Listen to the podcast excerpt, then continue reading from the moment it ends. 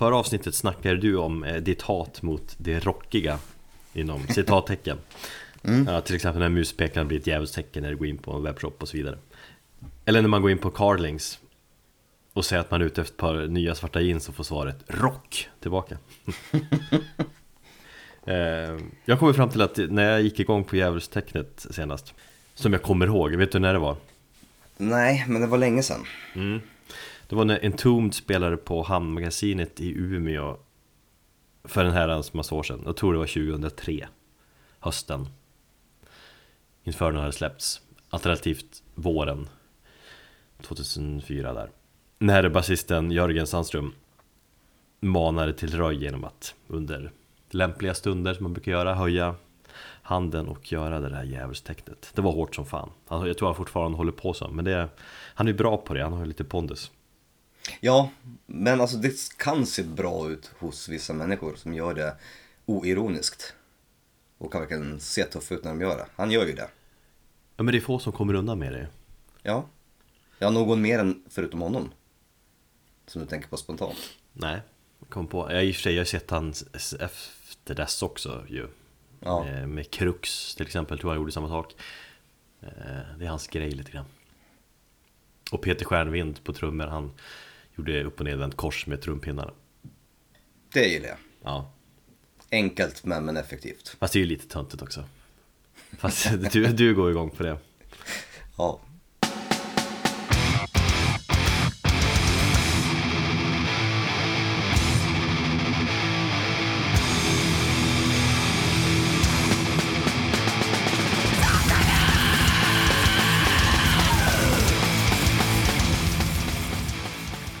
Välkommen till eh, Metalpodden, podden där vi, två trötta småbarnsföräldrar, försöker hitta en, eh, hitta en tid en gång varannan vecka då vi kan spela in den här skiten och få snacka musik i den tyngre skolan. Det är lite svårare än vad, vad folk tror.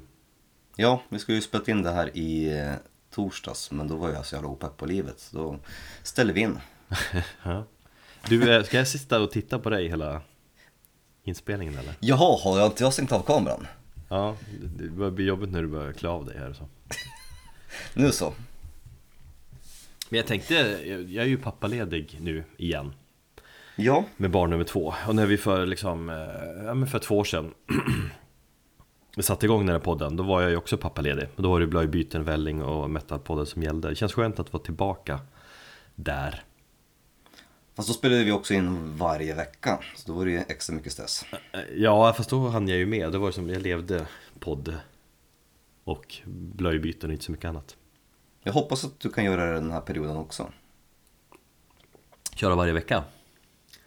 Nej, men äh, att du hittar liksom och blir en riktig poddpappa. Ja, ja, men det är fan, vi är inne i det här. Det ska gå bra. Du, jag, jag har en liten så här eh, föreställning om att du sitter där på andra sidan nu och är lite så här små mysbakis från gårdagen. Ja. Stämmer det? Nej, som är väl lite bakis nu på, så här sent på kvällen. Klockan är ju eh, halv tio liksom. Men, eh, ja, men jag är ju seg. Fast ändå, gick jag upp, när var vi hemma förresten? Tre. Ja, och jag gick upp typ halv sju eller något sånt där. Jag fick sova vidare en liten stund sen, någon timme. Men Ja, det var lite tufft idag, men eh, ändå bra bakfylla när man bara är lite seg sådär. Ja.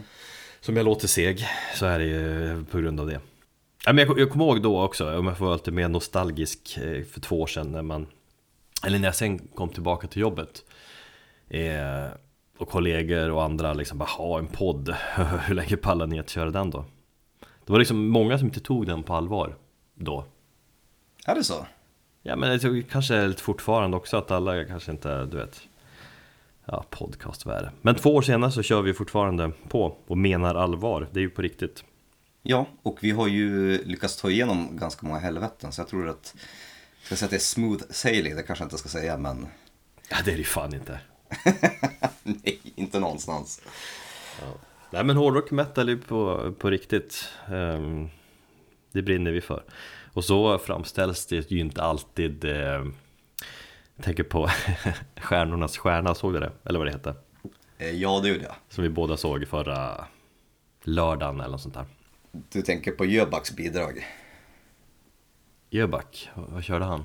Var han, var det han som körde Judas Priest? Breaking the Law. Nej, det var Ola Salo. Ja, så var det. Fan, jag blandade alltid ihop de där två. Ja.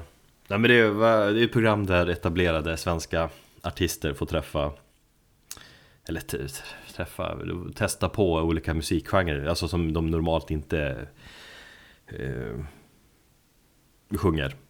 Mm. Och då var det ju hårdrockstema som vi såg, såklart.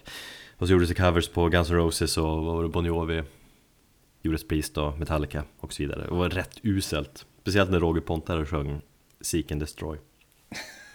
Det missade jag faktiskt. Vad fan var det som var det? Så sjukt dåligt, han kunde inte ens texten.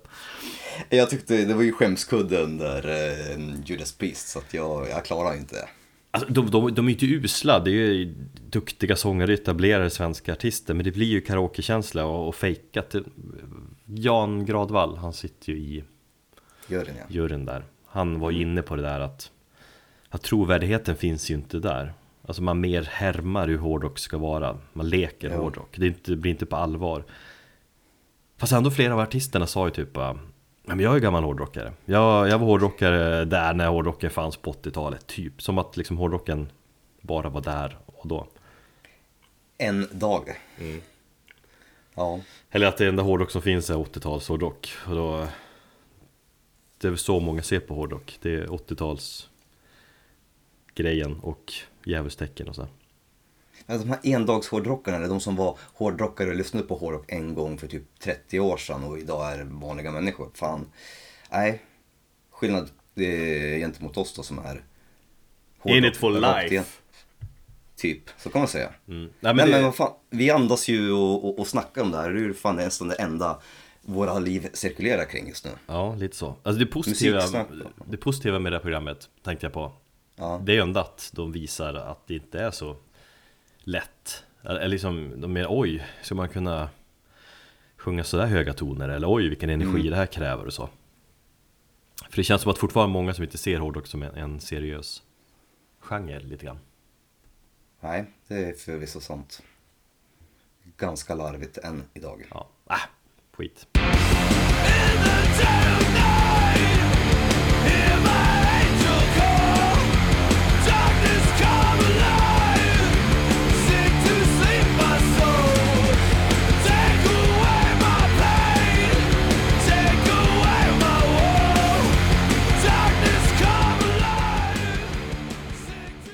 Men vi såg lite hårdrock igår. Ja, vi var ju på konsert i Slaktkyrkan igår. Tribunal of the Axe. Volym 1, så... Tribunal Kom... Volume 1 heter det? Ja, så kanske det. Ja. Jag tror hela namnet var väl... Eller det kanske är... eh, Nej, det är bolaget som, eh, som eh, styr upp det. Exakt Världen. Mm, så. Lite sådär festivalkänsla över hela grejen va? Lite grann kanske. Ja. Lite för, i och med att det var så många band, fem band som spelade inom Doom-genren, eller inom extrem Doom metal-genren får man väl säga. ja. Den, ja, precis. Den mörkaste sidan av domen. Mm. Jag trodde inte jag skulle palla, och jag trodde jag skulle somna någon gång vid, vid midnatt, men då har jag hittat en helt eh, ny grej. Du vet, man snackar ju om varannan, varannan vatten, jag körde varannan energidryck. Det är så jävla typiskt dig. Ja men jag hade ju haft en kass natt innan och sådär så jag tänkte här Jag gick på toa någon gång och sköljde ansiktet med vatten bara för att liksom mina ögon var så jävla torra och trötta Då drack jag en sån där burn och så kände jag det här funkar ju, tog en till och drack öl Ja. emellan Jag hade faktiskt eh, en eh, lyssnare som kom fram till mig och eh, Andreas hette han. mm. Och frågade om, det här var skitfint, eh, och frågade om, om det var jag som var Thomas från Metalpodden.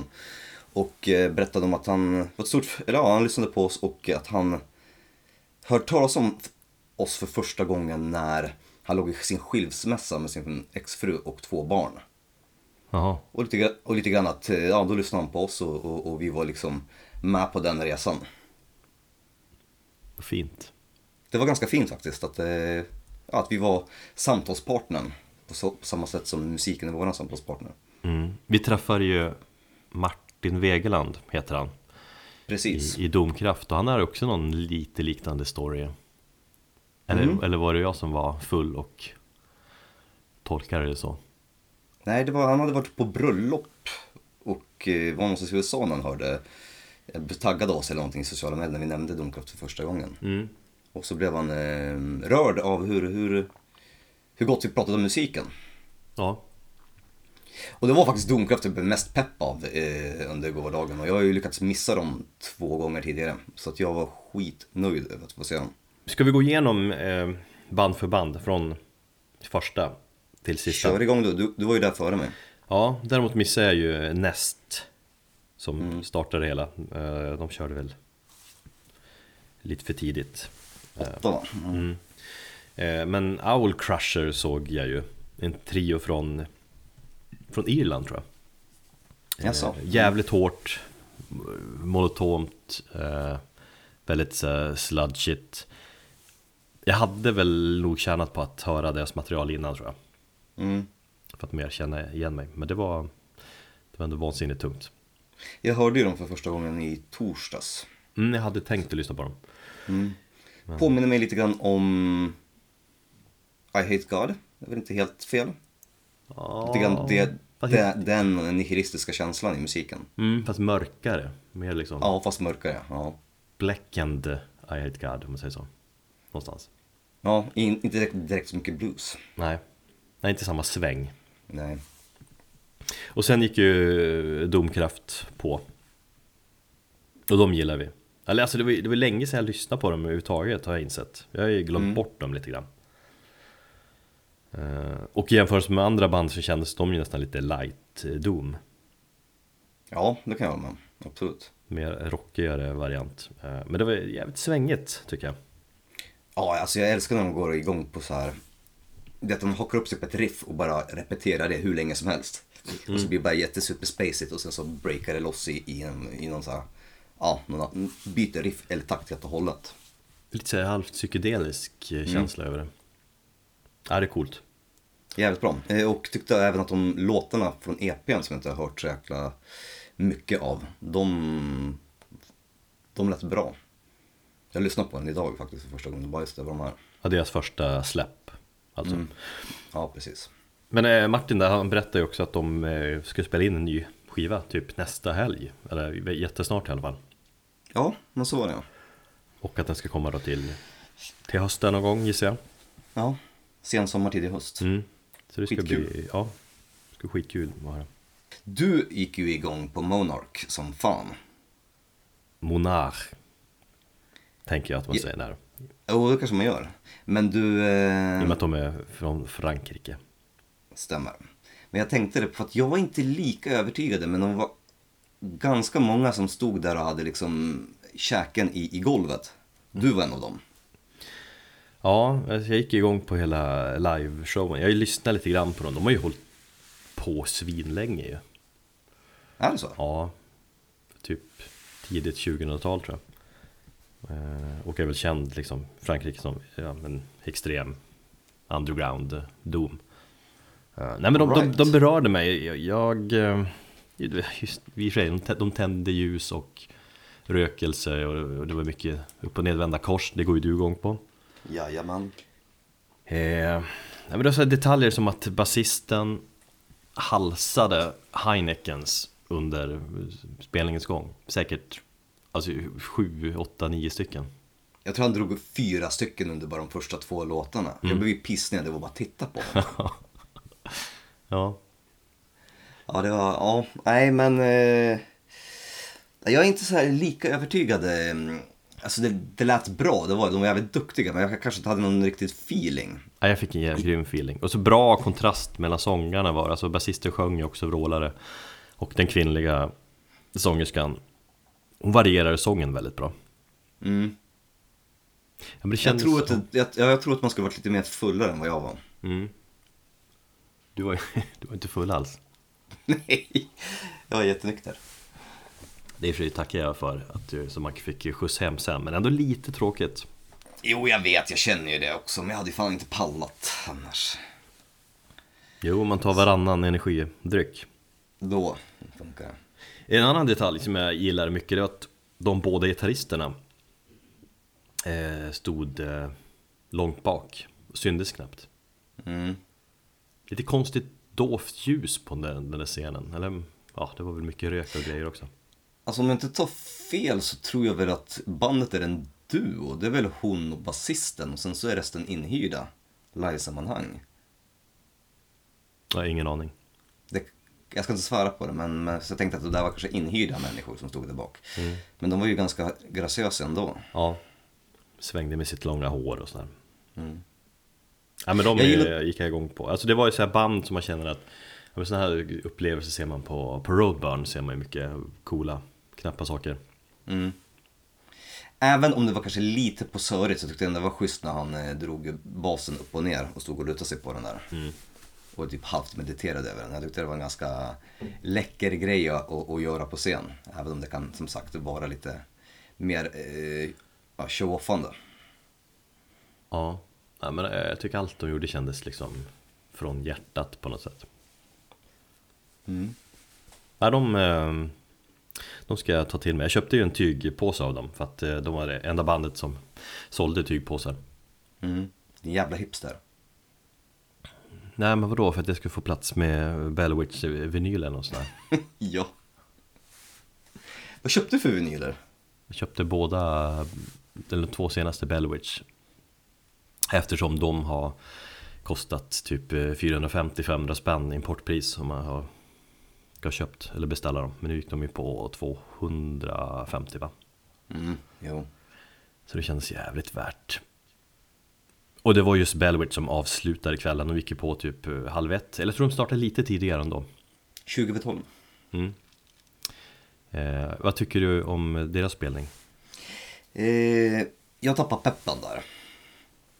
Och jag kände inte riktigt att eh, det var inte dåligt. Eh, och jag var typ, jag koncentrerade mig väldigt mycket på att försöka få in någon känsla. Men jag kunde inte riktigt slappna av under, under spelningen. Jag tyckte att det kändes lite, ja men förlorad känsla. Och det hade väl att göra med folk runt omkring en. Det var lite störningsmoment ja.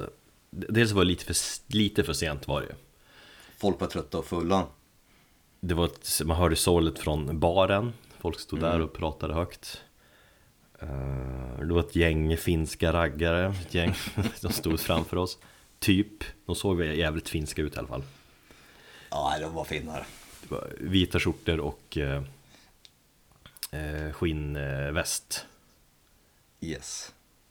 Och betedde sig som att det var på en eh, Bon Jovi-spelning eller något sånt där. Och så var det en eh, piercing i ögonbrynet också tror jag. Ja, ja de kändes jävligt malplacerade Ja.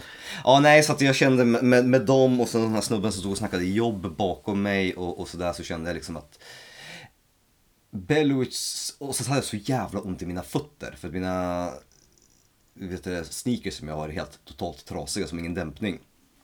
Så mest och åmade mig över mina, mina ben och knän. mm. Det är så det blir att bli gammal. Ja, ja, ja. men, nej, men jag skulle önskat mig en typ mer som en teaterlokal där man kan sitta ner och se dem liksom framför konserten på scenen. För det är ju ganska, det händer ju inte så mycket. Eh, ja, men det var ju ganska lång kväll, ganska många spelningar eller, eller många konserter så att det, man var lite, jag kände också av fötterna och nacken och sådär. Eh, Men jag tyckte det var jävligt coolt, alltså det är sånt finlir på hans feta bas liksom. Ja. Eh, och coolt att de hade en specialgjord musikvideo också. Mm, just ja. Tittar du på den? Det gjorde jag. Mm. Dock så tycker jag inte att själva mm, storyn i filmen hade någonting med, med musiken att göra. Det ska ju ha det om jag förstått det rätt, men ja, lite luddigt då. Men jag tyckte det var Ja, det har jag också förstått. Och men bara mest- blått eh, ljus. Ja. Två gånger under den spelningen fick jag rysningar. Det är ju två passager i... De kö- körde ju senaste skivan, kan man säga, nästan hela. Eller typ första delen av... Det var 54 minuter av den eh, skivan spelade de. Ja. Så man tvungen att kapa den lite grann. Mm. Men det är två del, eller två gånger där, där det liksom verkligen stegras och går över till ett annat. Eh, ah, man måste ju lyssna för att förstå, men det, det, då fick jag rysningar. Ja, det är så otroligt vackert på skivan. och Man, man väntar på det, man kan lyssna på det liksom, bara för att få med om den här uppbyggnaden. Och sen vet man att det brakar loss vid liksom 29 minuter sträcket så, så kommer den här fantastiska crescendot. Mm. Jo, det, den första lyssnade jag också på, den andra fick jag förstörd för mig. Men i stora hela får vi ju, får det ju eh, bra betyg, tycker jag. Absolut, jag tyckte det var skitkul och jag undrar om det här blir någon så här om det kommer en volym 2 snart. Mm. Det kan vi ju fråga arrangören om. Mm. Det hade varit jävligt kul faktiskt. Gör en volym 2 i höst. Det var ju lite trist att det var lite glest med folk. Ja, Men vi snackade om det där också, att det, det är svårt, alltså Bellwitch är så pass Visst är det det här bandet som är, i, på gränsen till hipster att det kan locka allt möjligt folk mm. Eh, Men det är ganska extrema band, eller extrem genre ju, för att ska locka stora massor ändå ja Funeral Doom är ju inte så jättelockande för många. Nej, en lördagkväll, man dricker öl och vill vara peppad och så ser man det Precis. Ja, men jag är nöjd. Mm, jag också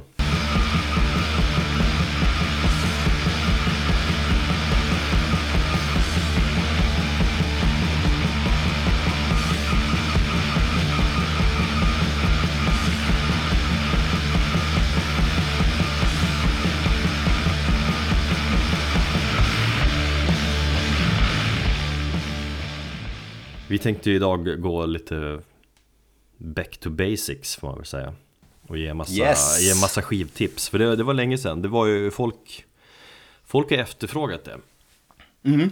Och det är kul att göra, så vi tänkte köra en, en klassisk eh, Vad säger vi, bäst just nu? Eller helt enkelt ge lite exempel på skivor som vi lyssnar på just nu, som vi diggar Jajamän. Jag gick ju igång på det som fan. Jag älskar att prata om ny musik. Ja, det är din grej Det är jävla journalist Nej men det är fan, det är kul att nörda ner sig lite grann i band och, och tipsa om någonting nytt och sen så vet man man får feedbacken tillbaka. mm. Det är ju ashärlig känsla liksom. Ja, men... Eh, nej men nej som sagt, jag går igång på att tipsa musik helt enkelt. Så hur har vi gjort det? här? Det blir tre låtar var. Ja, tre skivor var, tre låtar, ja Ja, precis. Jag börjar den här gången. Vi får köra lite varannat avsnitt känner jag, vem som börjar och inte. Absolut. Och eh, då väljer jag att prata om en platta som har hängt med mig i, eh, ja men hela året egentligen, eller från december faktiskt. Och det är Atomic Bitch Wax senaste skiva Forcefield som släpptes eh, där i eh, sen december tror jag. Okej, så pass sent som den föll bort ifrån eh, årsbästa-listan. Ja, som jag snackade om, det är så jävla dumt att lägga den sent för då, då kommer den inte med på en årsbästa lista. Nej, just det. Vad då säger folk? Eh, Vänta med att göra listan till januari då. Men det funkar ju inte, det har vi pratat om också för att då är det ett nytt år och då blir det liksom lite avslaget. Sen driver jag ju en podd med en kille som jobbar för tidningar som kräver sina årsbästa listor i typ september eller när brukar det vara? Eh, ja, det tidigast har det väl varit slutet av september. Eh, någon gång kan det ha varit. Det var jävligt, men det var bara på grund av, ja men som sagt, eh, eh, läggningen av tidningen, vilka månader den kommer ut och så. Ja, det är som det. Ehm, Den skivan hade ju, den här skivan Forcefield hade ju hur som helst lätt hamnat på min topp 20 förra året i alla fall. Jag har gjort det mycket lättare, jag, till med, jag börjar optimera mina listor. Nu kör jag att jag, eh, jag skriver två, tre bra skivor varje månad och sen summerar jag bara i slutet av året. Bam! Ja, Apropå det, jag har kommit på. Det gäller att optimera såna grejer. du försöker göra det enkelt för dig. Det ska inte vara enkelt att, att sammanfatta ett år. Det ska, eller det ska vara ett rent helvete under... Och ångestfyllt. Ja, det hör liksom Ja, till. jo. jo det gör jag ju lite grann, men fan nej. Inte i år. Nej, okej då.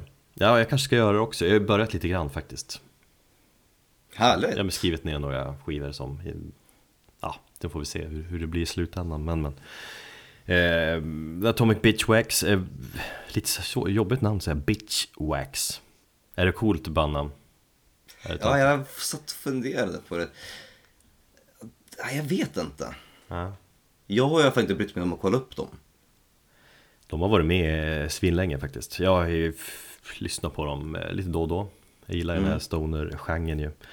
För det är det de spelar. Det, det är lättdiggad eh, stoner rock. Eller de beskriver sig själva som super stoner rock. Vad är skillnaden? Nej men jag gillar den beskrivningen för att de tas inte på så jättestort allvar. Det är lite ironiskt, eh, lite upphöjande i den. När man lägger till super. Mm, okej. mm. Och de lirar liksom eh, riffig, snabb stoner rock. Korta låtar. Jag tror skivan var... Eller 12 låtar på 35 minuter. Eh, och, och de har fått till en, en fullträff med Forcefield. Det är lite så 70-tals groovigt också, väldigt catchy, väldigt, väldigt riffigt. Om man gillar att spela gitarr och gillar coola riff liksom och, och hela stoner-riffandet. Så går man igång på den här skivan. Man blir glad av skivan. Mm. Riktig life eh, stoner med andra ord. All stoner är väl egentligen ganska live. Nej, men det finns ju skitigare stoner och sånt där. Jo. Som är mer, mer, mer smutsigt. Mm. Nej men alltså man, man, jag är peppad, jag diggar, mår bra, det är feel good stoner och det är härligt. Och det ska de fan ha cred för. Eh, Det är inte alltid man får den känslan ju. Nej.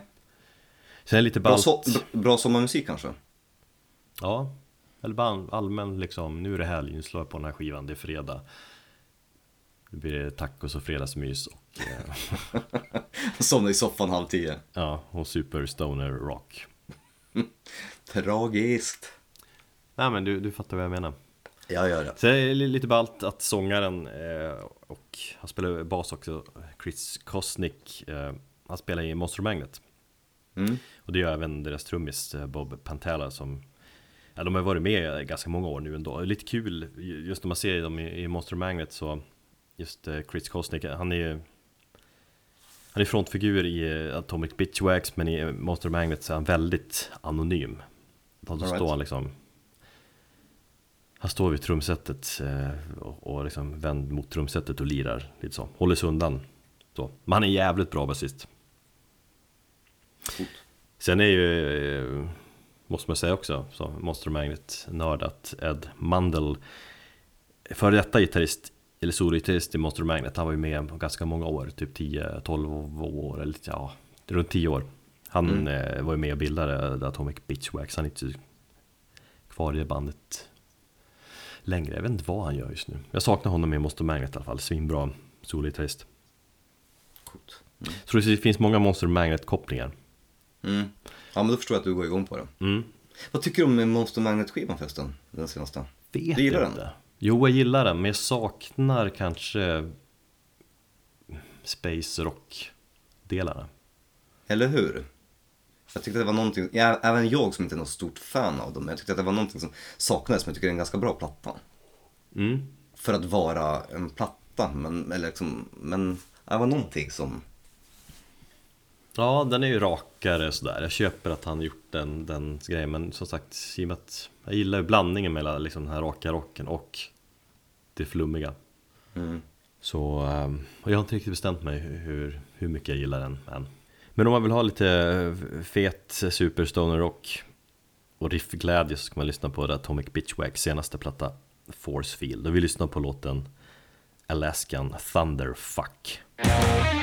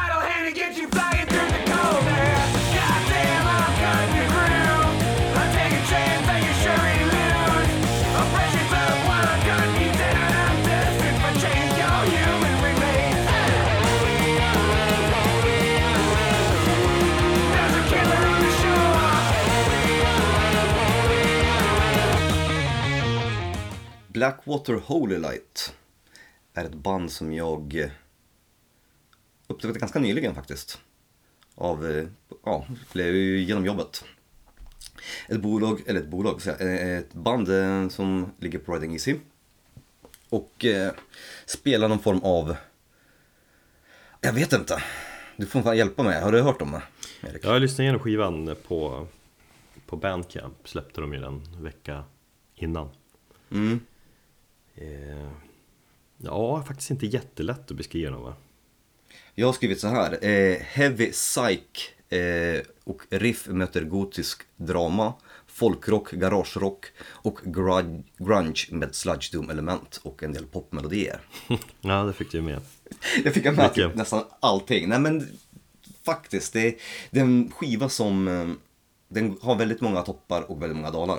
Många låtar går ju igenom och de är ganska tunga emotionellt sett. Eh, Jag vet att den här tjejen som skapade, eh, startade det här bandet, mm, hon ville försöka utforska tung, fast inte så att det skulle vara metal utan mer emotionell eh, tyngd i sin musik.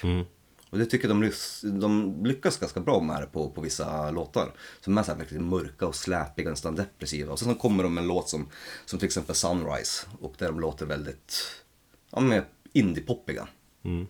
Så att, nej, jag tycker de är superintressant och framförallt så har det varit eh, otroligt skön musik att lyssna på och, och liksom bara slappna av till. Chilla till. Jag tycker det lilla jag lyssnar hade en skrikande bebis i min famn samtidigt men jag gillar det psykedeliska trippen man får liksom. Mm. Spännande, men eh, ja, sagt, lyssnat för lite. Men, eh, men det, har det, det känns väldigt Riding Easy kompatibelt. Inte bara för att de ligger där, men alltså de hittar de här, den, de här, de här Ja, vi banden. snackade lite grann om det här i bilen igår. Ja, han har ju en eh, jävla känsla, Daniel, att hitta vissa band. Mm. Dock tycker jag också han, alltså, man får ju ibland ta det lite, eh, kanske chansa, men det finns vissa band som man inte tycker är så här, "Ha, hur har han tänkt här? Det fattar inte jag riktigt.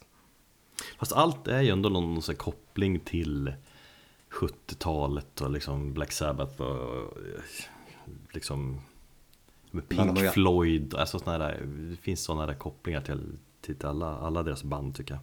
Ja, ja det är ju en, viss- ja, till en viss ja, speciell kultur under 70-talet. Ja, precis. Jo, absolut, det håller jag med om. Eh, jag, jag går igång på den här skivan som fan. Jag, den har liksom varit min lilla samtalssporter nu under eh, senaste veckorna. På sent på kvällarna och sånt där när man somnar in. Så har det varit skönt att bara slappna av. Plattan kom ut här, vad var det? Eh, I fredags släpptes den ju. Så att eh, den är precis kommit ut. Och jag är, tror att det här är en skiva som kommer följa med mig ganska mycket genom året och det kvarvarande året på många olika sätt. Jag planerar att ta en, en barnvagnspromenad imorgon och lyssna på den. Oh, det tror jag kan vara jävligt bra. Hoppas att det blir fint väder så ska ni få njuta av, av det psykedeliska i dem. Mm. Eh, men vi ska faktiskt ta och lyssna på låten Sunrise som är den här lite mer, tycker jag, poppiga och mer glada låten. Men jag tycker inte den är på något sätt eh, speciellt eh, signifikativ för hur skivan låter.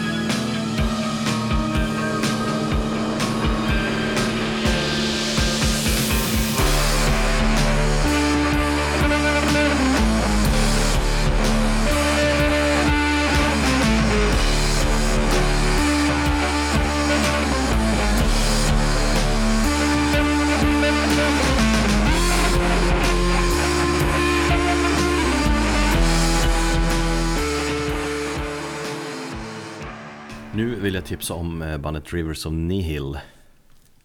Nihil, säger man så? Mm. Och deras eh, senaste platta Where Owls Know My Name.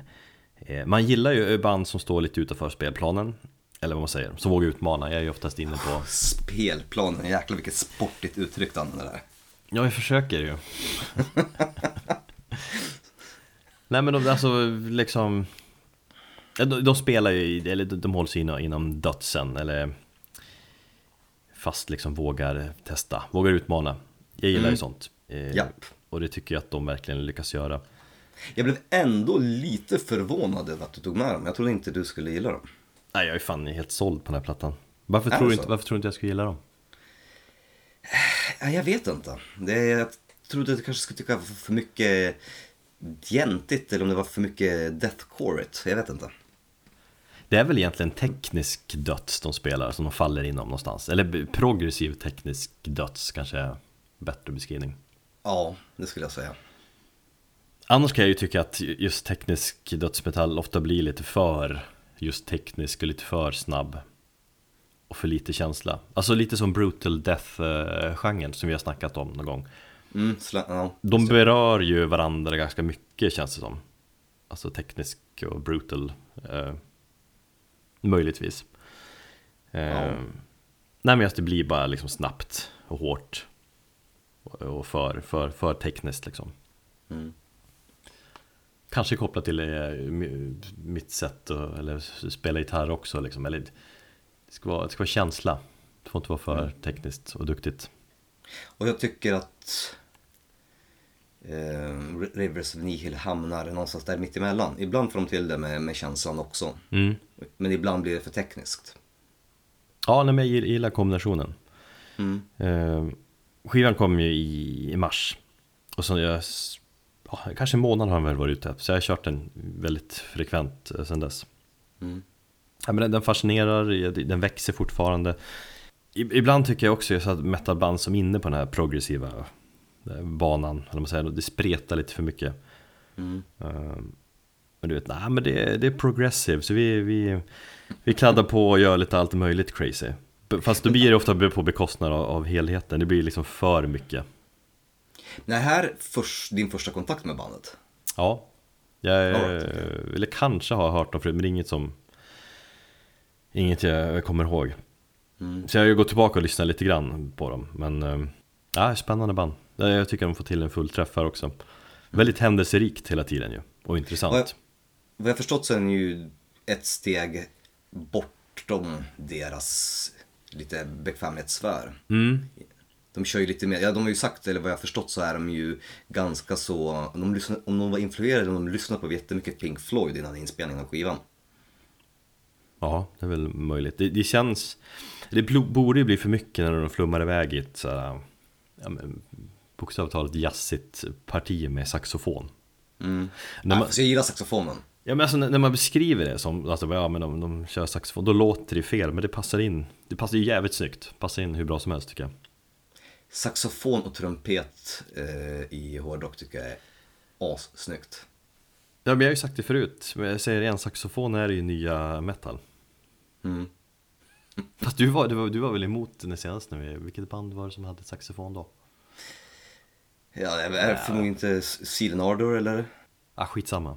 Ja men eh, Behemoth kör ju trumpeter på eh, sin förra platta. Mm. The Satanist. Eh, I tror jag, en av de första låtarna. Och det diggar jag ju som fan. Ja. Men nej, jag, jag har varit för det. Jag tycker saxofon också är jävligt metal. Ja, och och sen brukar jag känna att man tar in nya element i musiken, då kan det vara lite bekostnad på tyngden också, men in, inte äh, Rivers O'Neill. Jag tyckte att, äh, ja men det är mycket så här ambienta element, balladaktiga delar och så så här jazziga saker som samsas då med liksom stenhård teknisk döds. Men Och det blir as, de är- astungt. Ja, men fan vad de drar iväg ibland på, på trummorna. Det känns nästan overkligt. Ja, det är lite Fear Factory-känsla, eller hur? Ja, när baskaggen går eh, i, någon ultraljud liksom. Mm. Mm. Men det är fan Det är- hårt. Alltså det coola är ju att de inte gör det hela tiden. För det Nej. hade blivit tjatigt och det är det jag menar. Att typ, när det bara är ren hård teknisk döds så blir det, blir det för mycket. Nej, vad fan, det var länge sedan jag gick igång på, på en skiva inom den här genren, så att säga. Så mycket som jag gjort på den här. Skulle du säga att de har någonting eh, gemensamt med, Sugar? Nej, Ja, okej. jag känner, Jag inte, bara- jag känner inte igen liksom gent-känslan. Okej. Nej, för jag vet att många an, använder Meshuggah som referens, i alla fall när man pratar om den sista, den senaste då, skivan. Att de gör det. Eller? Nej, Nej, folk som använder Meshuggah som referens, journalister. Jag vet inte riktigt om jag kan hålla med. Nej, men det är, det är, det är döds liksom. Mm. Ehm, jag får, får lyssna igen och tänka så, men nej, jag, jag tycker inte det. Jag har inte tänkt så alls. Uh, Opeth Ghost Reveries var, jag vet inte om det är samma genre, men det var ju typ senast jag verkligen, verkligen gick igång på någon form av alltså, progressiv dödsmetall på något vis. Mm. Uh, men Rivers och Neil, de är sjukt talangfulla, fint. Det var ändå länge sedan, jävlar. Ja, det var ju... 2005. Nej men som jag verkligen liksom, jag fick den här eh, kicken. Ja. Eh, bra låtar och talangfulla snubbar. Och så just att de visar, det är därför jag gillar, alltså just den här, vad säger mångfald och variation som, som metal kan, kan verkligen bjuda på när det är som, Mm. som bäst. Det, det uppskattas. Köp och lyssna.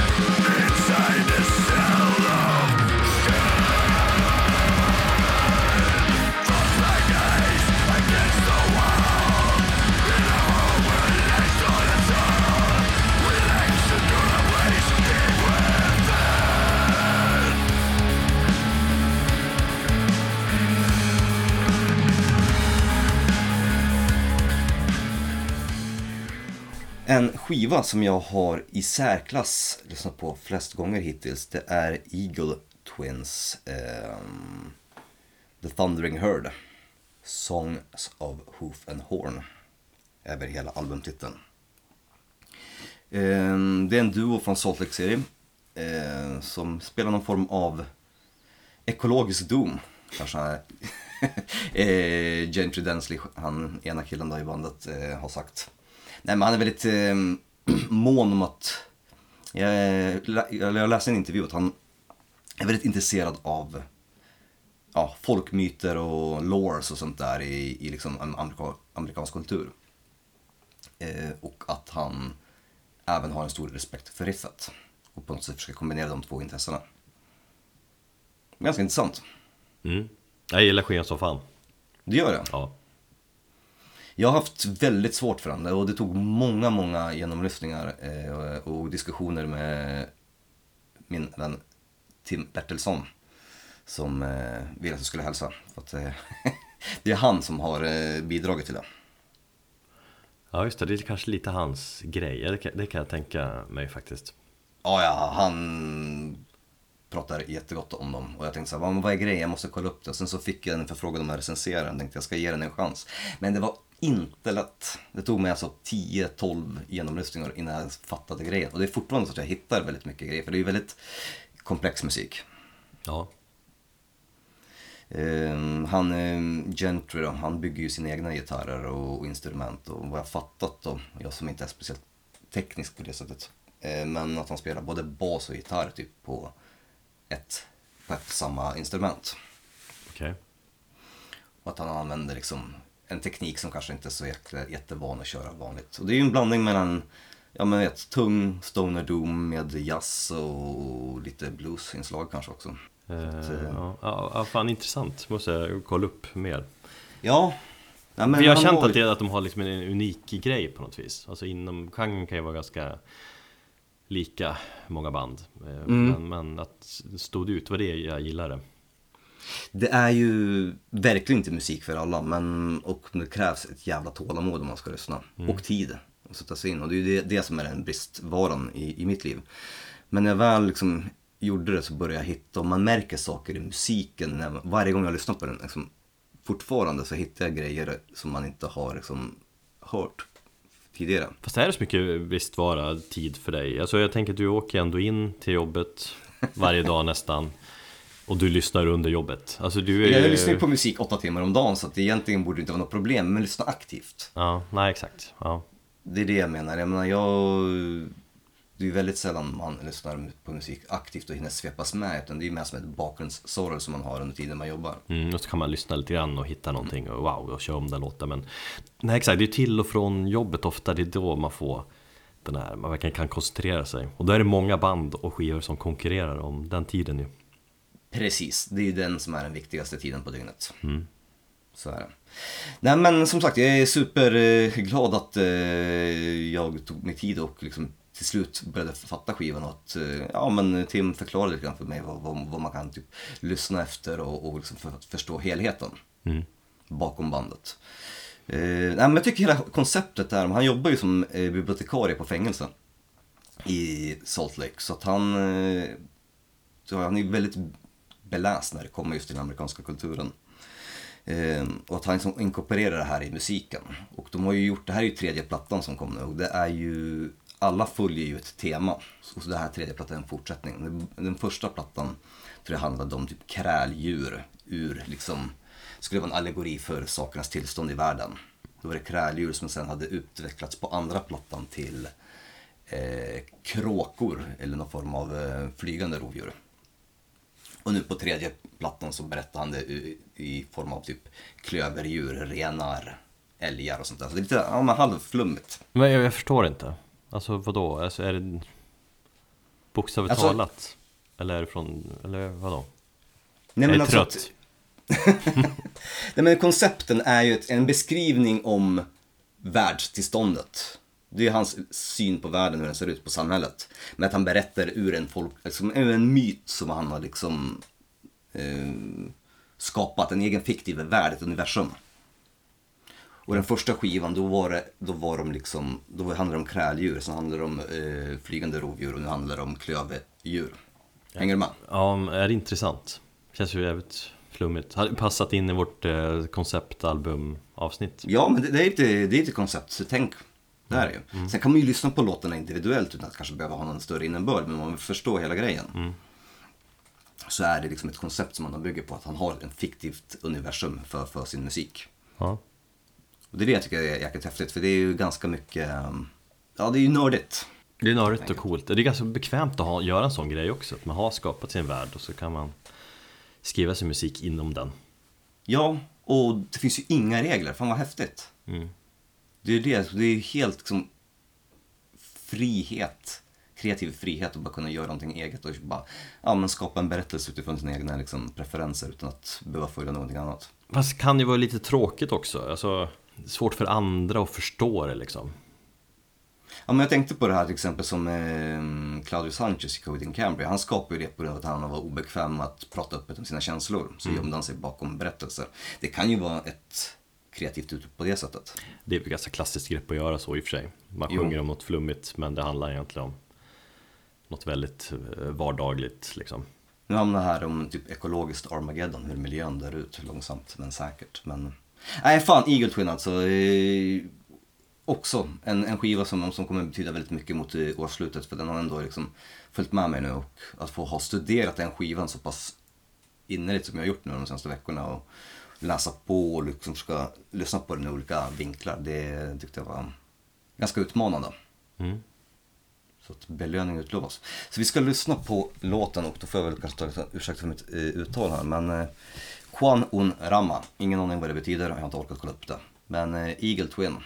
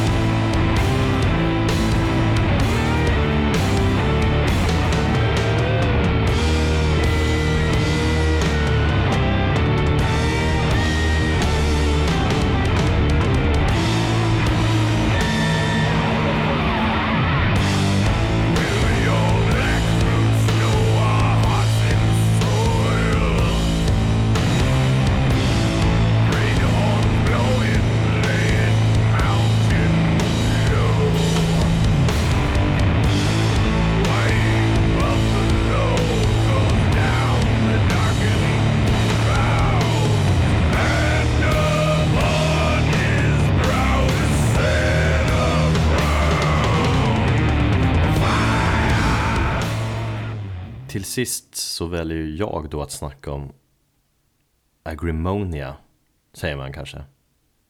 Fan, nu är jag inne i det där, uh, ifrågasätter hur man uttalar namn. Igen, som vi gjorde eh, jämt förut. Eh, Agrimonia är ett svenskt eh, sidoprojektband, får man säga att det är. Som består av, består av medlemmar från Martyrdöd, The Gates, Skitsystem med flera. Just ja. De har funnits med väldigt länge ändå. Jag tror att eh, Awaken här är deras tredje fullängdare. Och den Ja. här skivan släpptes i januari. Och de har väl ändå ju typ gått ganska mycket mellan släppen, eller hur? Ja. Så det är ett tydligt sidoprojekt så att de inte hunnit med men eh, det finns närvarande alltid. Eh, Dess bakgrund utifrån de namnen jag, eller bandnamnen jag nämnde så det, det ligger ju i punken och eh, ja, men inom dödsen. Mm.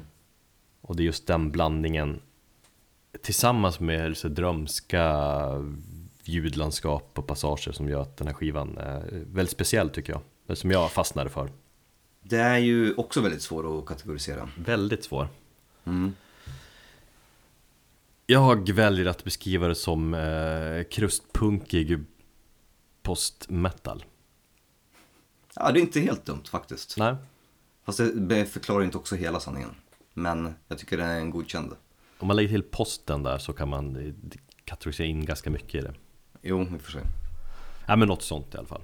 Eh, Det finns ju black metal element i det hela också. Jo. Eh, nej men bra skit i alla fall. Jag, jag tycker att plattan stundtals är eh, svinbra. Mycket dels på grund av vemodet i, i skivan. Ja, det var också det jag föll för. Som man är svag för, som vi gillar. Vi är ju vi är modiga killar.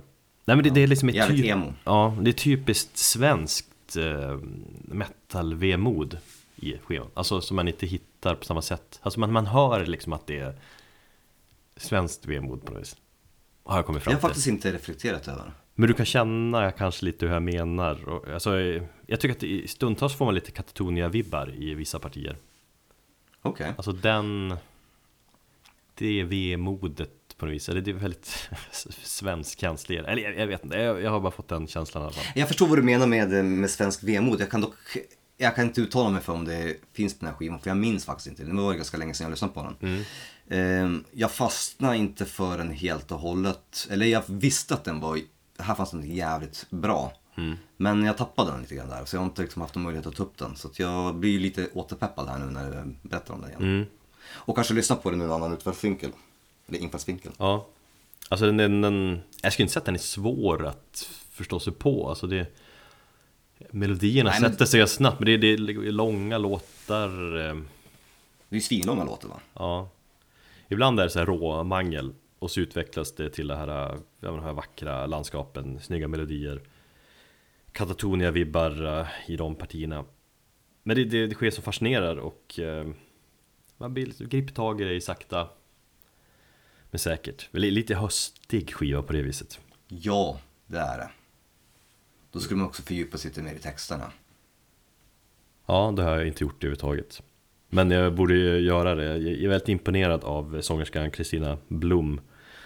Jävlar vilket vrålande. Alltså väldigt, väldigt krustvrålande Ja, jag är ganska svag för det så jag borde verkligen åter, återvända till den här plattan. mm.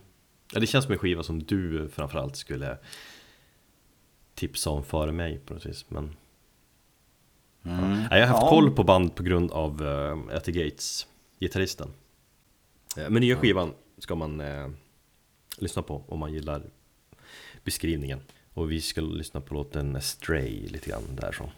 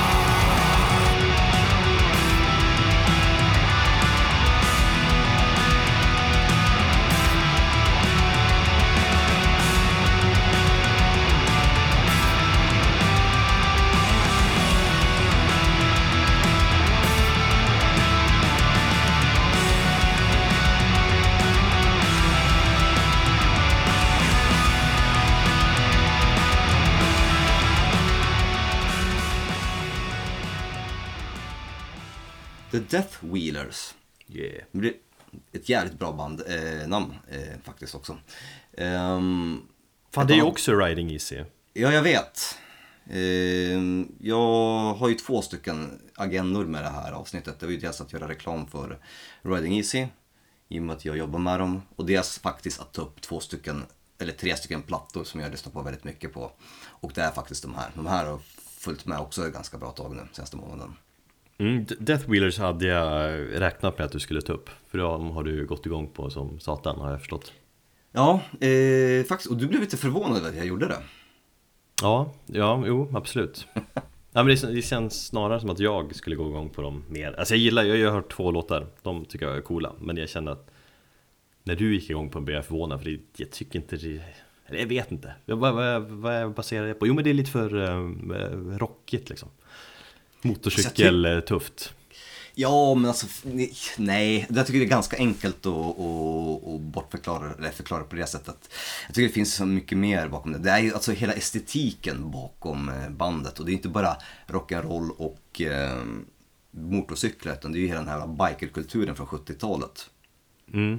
Och den här B-filmskulturen. Det är ju framförallt den jag går igång på. Mm.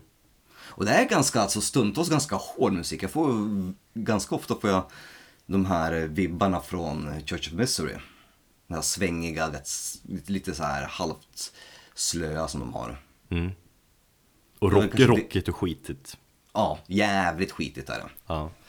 Nej, men de släpper ju sin debut här i 11 maj eh, som heter eh, I Tread On Your Grave. Och det är ett band då som bygger hela sin estetik och eh, hela inspirationen till, till bandet och konceptet kommer från gamla bikerfilmer. Eh, och ja, ett sätt att glorifiera den här perioden. Eh, ja, som sagt, det är smutsig, lite Motorhead låter det. ja. Faktiskt så det. Möter, ja, det- ja men som sagt, lite sludge och stoner.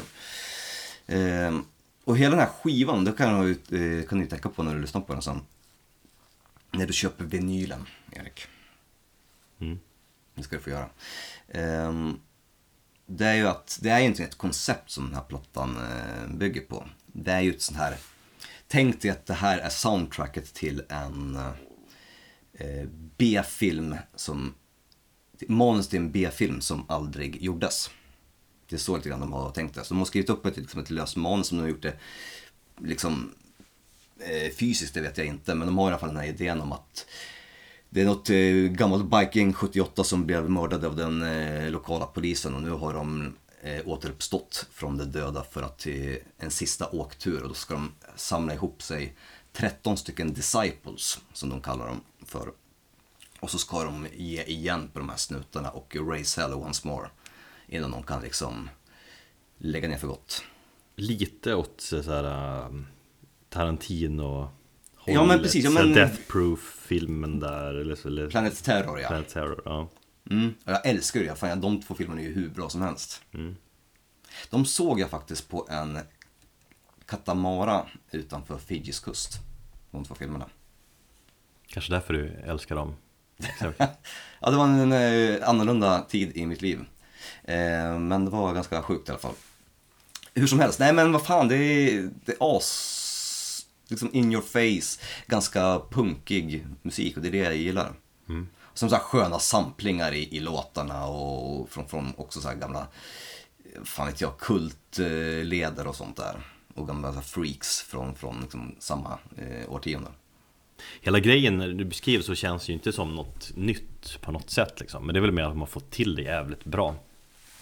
Ja, nej men det kanske inte är sånt här supernytt. Och i och för sig, jag har väl kanske aldrig, jag är kanske dåligt bevandrad i just den, den genren, men jag har väl inte sett något band som kör så jäkla mycket motorcyklar. Finns det? Förutom Black Label Society som har den, den lite grann, den Ja, det var de jag fick imagen. upp. Med, Ja. ja. men. Men mer än så alltså? Ja, det är väl klassisk symbolik inom hårdrock så. Jo, kanske, ja. Ja, men jag gillar att du gillar det. Ja, Ja, men det är lite annorlunda tips. Jag tänkte så här, fan ska jag tipsa om en massa black metal som jag har gjort eh, så jäkla många gånger. Men jag tänkte nej, nu, blir det, nu är det våren är här, solen, värmen och eh, då vill man peppa igång lite grann. Och då vill jag lyssna på någonting annat än tung döds eller liksom black metal. Det är bra, det är bra, jag gillar det. Eh, lite besviken på att vi, alla, eller de vi tipsade om Förutom att du kanske inte gillar att ha mycket Bitchwax, men annars är vi väldigt eh, överens tror jag. Eller att vi gillar varandras eh, eller skittips. Ja, jag måste bara eh, lyssna mig in på um, Atomic Bitworks för det har jag faktiskt inte gjort. Jag kanske gillar dem också. Ta en öl och så bara digga det. Det ska jag göra i veckan här. Gott så, men eh, det var bäst just nu helt enkelt från Erik och mig. Vi tackar för oss. Kul att ni eh, hänger med och lyssnar. Ja, och hoppas ni uppskattar tipsen. Eh, ta hand om er och till nästa gång så lyssnar vi på The Death Wheelers eh, med låten Roadkill från skivan I Tread On Your Grave. Divine, are you a lesbian? Yes, I have done everything. Does blood turn you on? It does more than turn me on, Mr. Vader. It makes me come. And more than the sight of it, I love the taste of it. The taste of hot, freshly killed blood. Could you give us some of your political beliefs? Kill everyone now.